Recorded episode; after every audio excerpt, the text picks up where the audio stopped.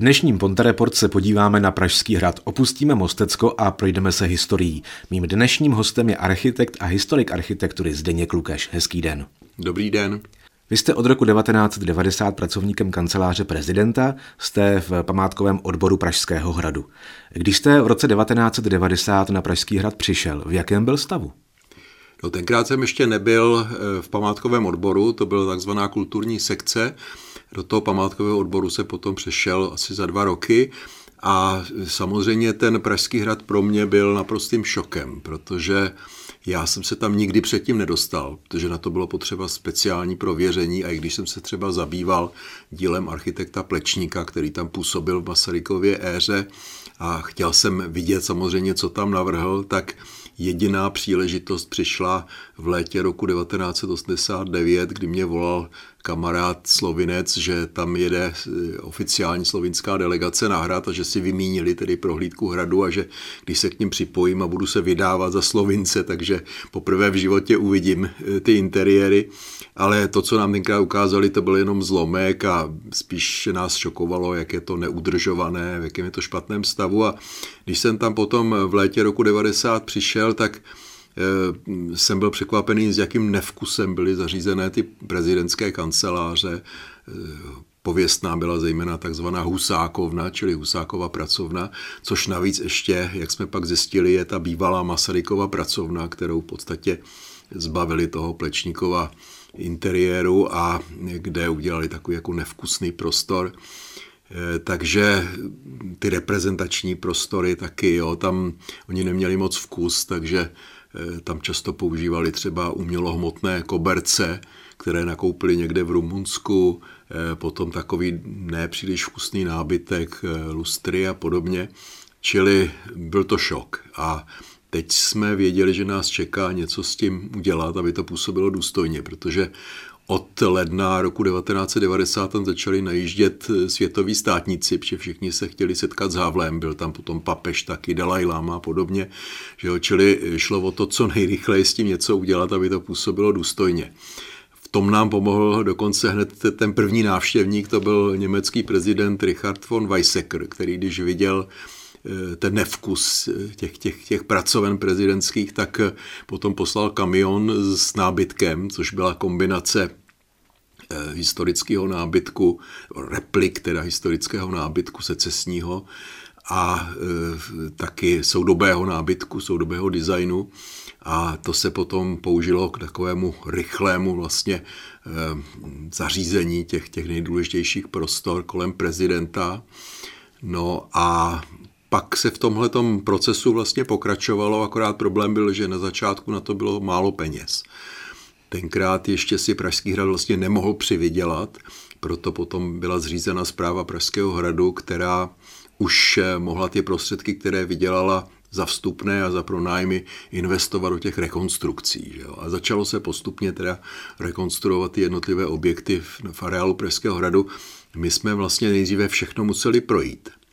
A tohleto téma strašně zajímalo Václava Havla. On vlastně pocházel z stavitelské rodiny, jeho dědeček byl známý stavitel pražského, tatínek byl známý stavitel, takže on měl taky mnoho přátel mezi architekty, eh, takže eh, ho to velice zajímalo a strašně stálo o to, aby ten Pražský hrad se otevřel veřejnosti.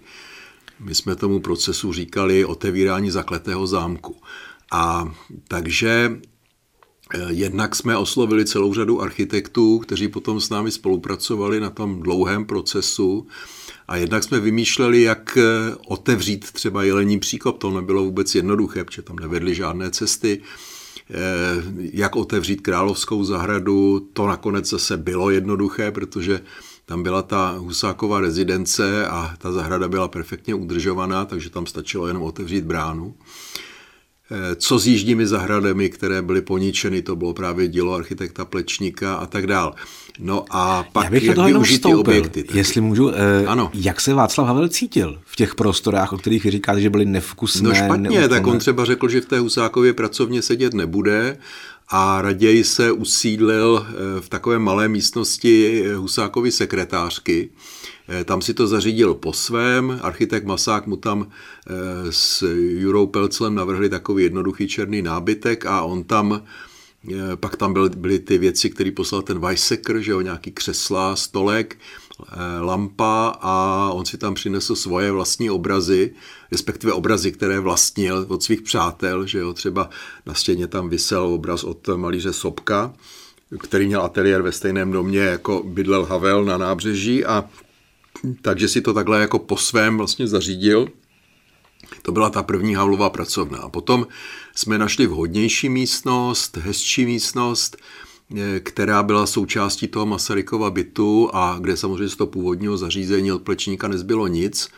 No a tam potom eh, byla zřízena jeho nová pracovna, to už dělal architekt Bořek Šípek. Vy jste ale tu pracovnu eh, Tomáše Garika Masaryka zrekonstruovali, z, povedlo se vám ji vlastně do té původní plečníkovy podoby. Ano. Jak se hledal ten nábytek? A je původní z části, anebo jste ho museli znova nechat vyrobit?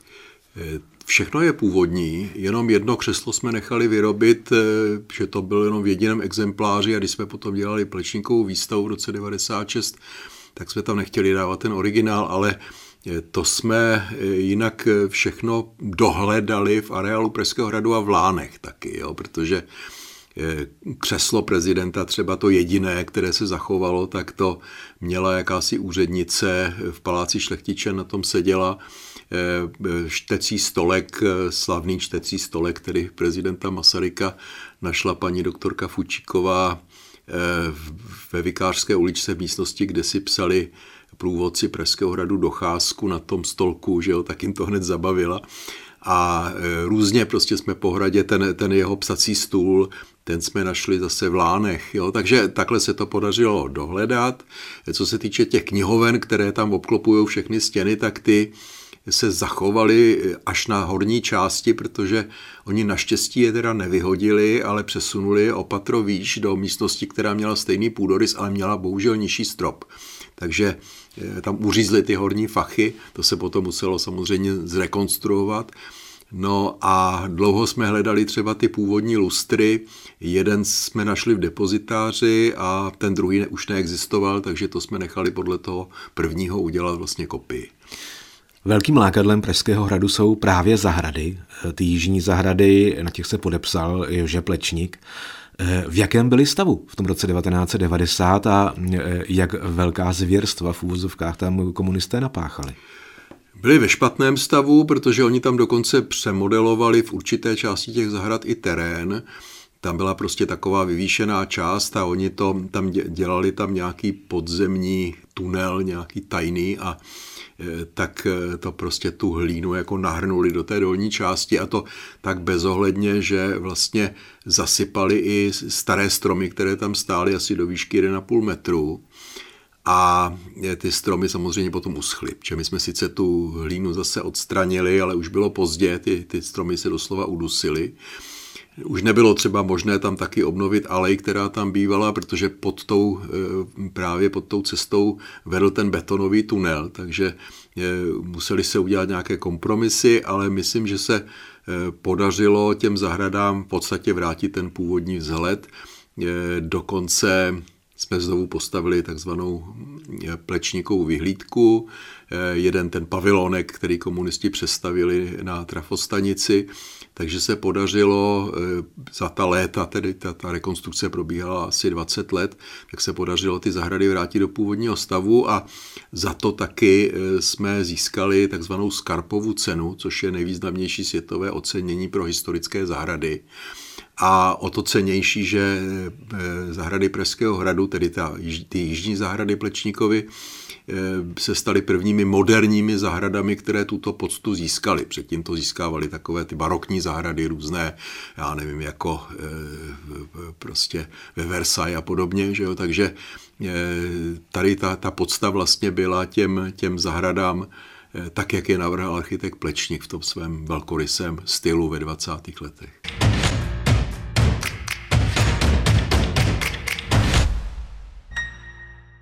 Pražský hrad je bez pochyby nejnavštěvovanější památkou v České republice. Měly by památky podle vás nějakým způsobem být doplněny v průběhu času o nějaké soudobé prvky? Eh, vzpomeňme třeba Louvre v Paříži a tu eh, ikonickou skleněnou pyramidu. Eh, snesl by Pražský hrad něco podobného? Určitě snesl a my jsme taky něco takového chtěli, zejména v té eh, éře Václava Havla. Potom Václav Klaus byl velmi konzervativní, ten říkal, na nic se nebude sahat, všechno zůstane jak je. Eh, přesto i v té jeho éře tam kromě rekonstrukcí, které se prováděly velmi kvalitně, tak eh, se tam objevil jeden nový prvek, to je takový pilon selvem, Lev je tedy z Kašny z druhého nádvoří z 60. let od sochaře Makovského, ale byl dlouho v depozitáři, takže vlastně se pro něj našlo nové místo, ale to byla v podstatě drobnost. Ale v té Havlově éře Havel si přál, aby se tam objevilo něco a e, říkali jsme, no tak když ten e, Pražský hrad se vyvíjel po víc než tisíc let a každá éra tam něco dala, e, a máte tam památky skutečně ze všech architektonických stylů, jo, Tohle, když jsem jednou říkal v nějakém rozhovoru, tak ten novinář mi říkal, no neříkejte mi, že tam je něco secesního na Pražském radě. Já jsem říkal, no to jsou třeba, to je to Muchovo okno v katedrále svatého Víta, nebo, nebo ten Bílkův eh, krucifix v katedrále, že jo. Eh, dokonce tam máme i příklad architektonického kubismu, protože architekt Rudolf Štokar kdysi navrhoval ložnici pro Jana Masaryka, který bydlel na hradě, taky s tatínkem samozřejmě a ta je kubistická, že jo? takže skutečně tam máme všechny styly, no a proč by teda současná doba taky nemohla nějakým způsobem přispět? To víte, že to samozřejmě je velmi citlivé téma, ale e, zmíním aspoň dva e, nové objekty, které se tam objevily, ten jeden je tak trošku skrytý, to je ten tunel pro pěší, který spojuje dolní a horní jelení příkop a který navrhl kolem roku 2000 architekt Josef Pleskot. A myslím, že to je krásná stavba, dokonce dostala nějaké ocenění jako nejkrásnější cihelná stavba Evropy. A potom je to oranžerie od Evy Jiřičné, česko-britské architektky, která je naopak v takové velmi exponované poloze na hraně Královské zahrady v sousedství renesanční míčovny to, když se stavilo, tak jsme upřímně měli trošku strach, jak to veřejnost přijme, protože to je styl, kterému se říká high technology, high tech, a je to takový jako, e, skutečně se tam používají takzvané kosmické materiály, že jo, sklo, ocel a tak. A e, celý to ještě řídí počítač, ten skleník. A musím říct, že jsme byli velice milé překvapeni, že veřejnost to přijala naopak eh, pozitivně, že se téměř neozvaly žádné eh, hlasy, že to na Pražský hrad nepatří. Takže myslím, že se tím podařilo navázat na ty předchozí éry Pražského hradu a dokázat, že i ta současná architektura může fungovat. Přitom česká veřejnost je poměrně dost konzervativní. Dost, dost konzervativní, přesně tak, takže jako pro mě to bylo až jako překvapení. I ta oranžerie od Evy Jiřičné získala celou řadu domácích i zahraničních ocenění, takže myslím, že to jsou dvě věci, které se skutečně povedly. Ale pochopitelně eh, to je téměř vše, co se tam na tom hradě ještě dá udělat. Je tam ještě jedna malá parcela, kde by se dalo něco postavit, ale ta je trošku v té vzdálenější části toho velkého areálu ale jinak v podstatě ty možnosti jsou víceméně vyčerpány, ale architekti mají obrovské možnosti eh, během těch rekonstrukcí, protože ten Pražský hrad to je vlastně nikdy nekončící proces, kdy musíte ty jednotlivé stavby v čele s katedrálou svatého Víta samozřejmě opravovat tu katedrálu dokonce permanentně, tam nemůže ta, ty práce zastavit, prostě tam musí stále kontinuálně běžet dál. Jsou ještě dnes místa na Pražském hradě, které nutně potřebují rekonstrukci a pamatují ty doby 80. Eh, 70. let? Tak téměř nejsou. Eh, takový největší areál je areál Jiřského kláštera. Ten je tedy ovšem velmi cený a je přímo v centru toho hradního areálu. Eh, bohužel tam vlastně ta poslední rekonstrukce probíhala v 70. letech a z dnešního pohledu nebyla úplně citlivá vůči těm památkám z těch starších epoch, včetně románského období, že víme, že to byl jeden z prvních klášterů vlastně v Praze.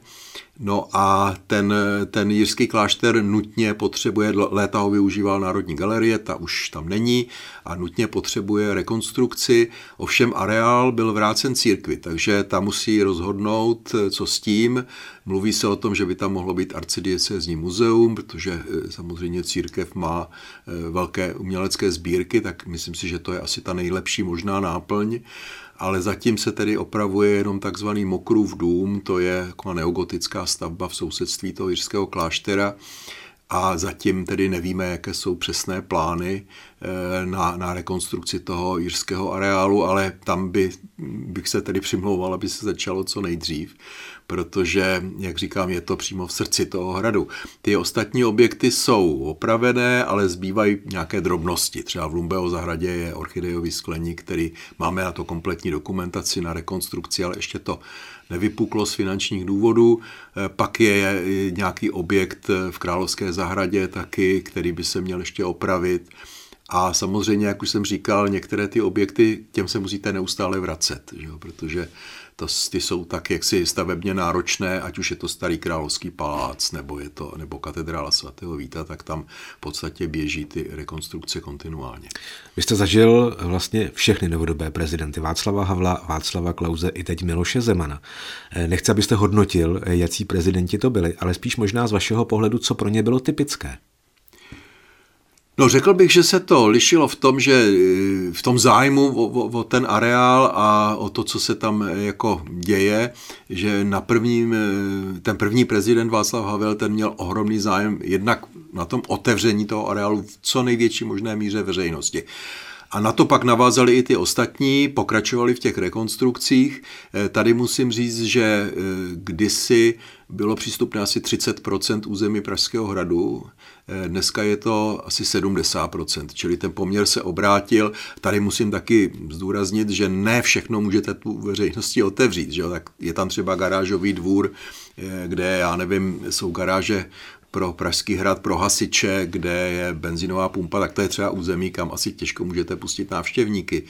Eh, potom Lumbeho zahrada, to, ta dolní Lumbeho zahrada je uzavřená pro veřejnost, protože to si přáli zahradníci. Oni říkají, nechte nám aspoň jedno jediné místo na hradě, když máme na starosti tolik zahrad, tady od Královské přes Týžní, přes eh, zahradu na Baště, Jelení příkop, Horní Dolní, Horní Lumbeho zahradu, tak aspoň v té Dolní Lumbeho zahradě nám nechte zázemí, kde můžeme pěstovat kytky, kde můžeme pěstovat, já nevím, zeleninu, ovoce, kde můžeme mít skleníky a podobně. Takže pak se mi líbilo, že paní eh, Livie Klauzová třeba přišla s takovým nápadem, ať lidi mají taky možnost to vidět, jednou za rok aspoň, že jo? takže na podzim se tam dělávalo vinobraní a lidé si to mohli prohlédnout, ten areál. Že jo? No a jsem rád, že se obnovila ta tradice, nebo udržuje stále ta tradice takzvaného dne otevřených dveří, většinou to dokonce bývá dvakrát ročně. Lidé mohou přijít a zadarmo si vlastně prohlédnout třeba ty reprezentační prostory eh, Nového královského paláce a další další normálně třeba ne úplně přístupná místa na Pražském hradě. U toho Havla tam ještě eh, byla snaha, aby se z Pražského hradu stalo vlastně takové kulturní centrum, eh, dělalo se tam spousta koncertů, dělalo se tam spousta výstav, dokonce eh, jsme vymýšleli, kde všude by se dali dělat výstavy na nějakých netradičních místech. Že jo? A dělali se tam taky divadelní představení, to byly ty Shakespeareovské slavnosti, které tedy trvají dodnes a které by se teď po rekonstrukci purkrabství měly zase vrátit do, do areálu purkrabství, což si myslím, že je to správné místo. Opustme eh, na konec našeho povídání Pražský hrad. Eh, jsme v Mostě. Most je velmi atypické město eh, v rámci celé České republiky, protože starý most zmizel kvůli dolování uhlí. Postavilo se město v podstatě na zelené louce.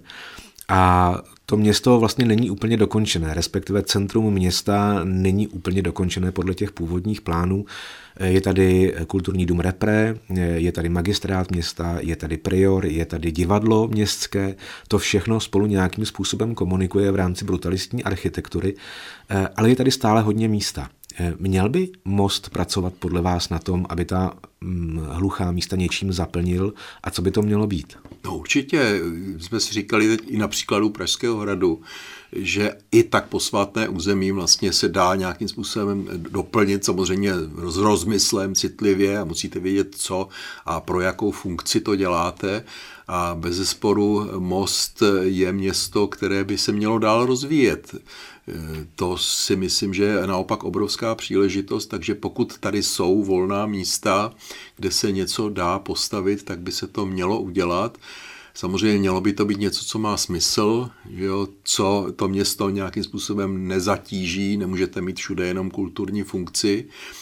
ale může to být třeba nějaký moderní, moderní forma bydlení, že jo, různé věci, služby a tak dále ale jde o to, aby to byla kvalitní architektura. Protože některé ty stavby, které se tady stavěly v těch 70. 80. letech, samozřejmě nejsou z architektonického hlediska příliš zajímavé, ale některé naopak docela jakousi hodnotu mají, že jo, a bylo by škoda pro, nějakým způsobem promarnit tuhle tu příležitost. Měla by se ta brutalistní architektura z dnešního pohledu zachovat v tom svém původním vzhledu, eh, nebo je to architektura, která má tu nálepku té socialistické?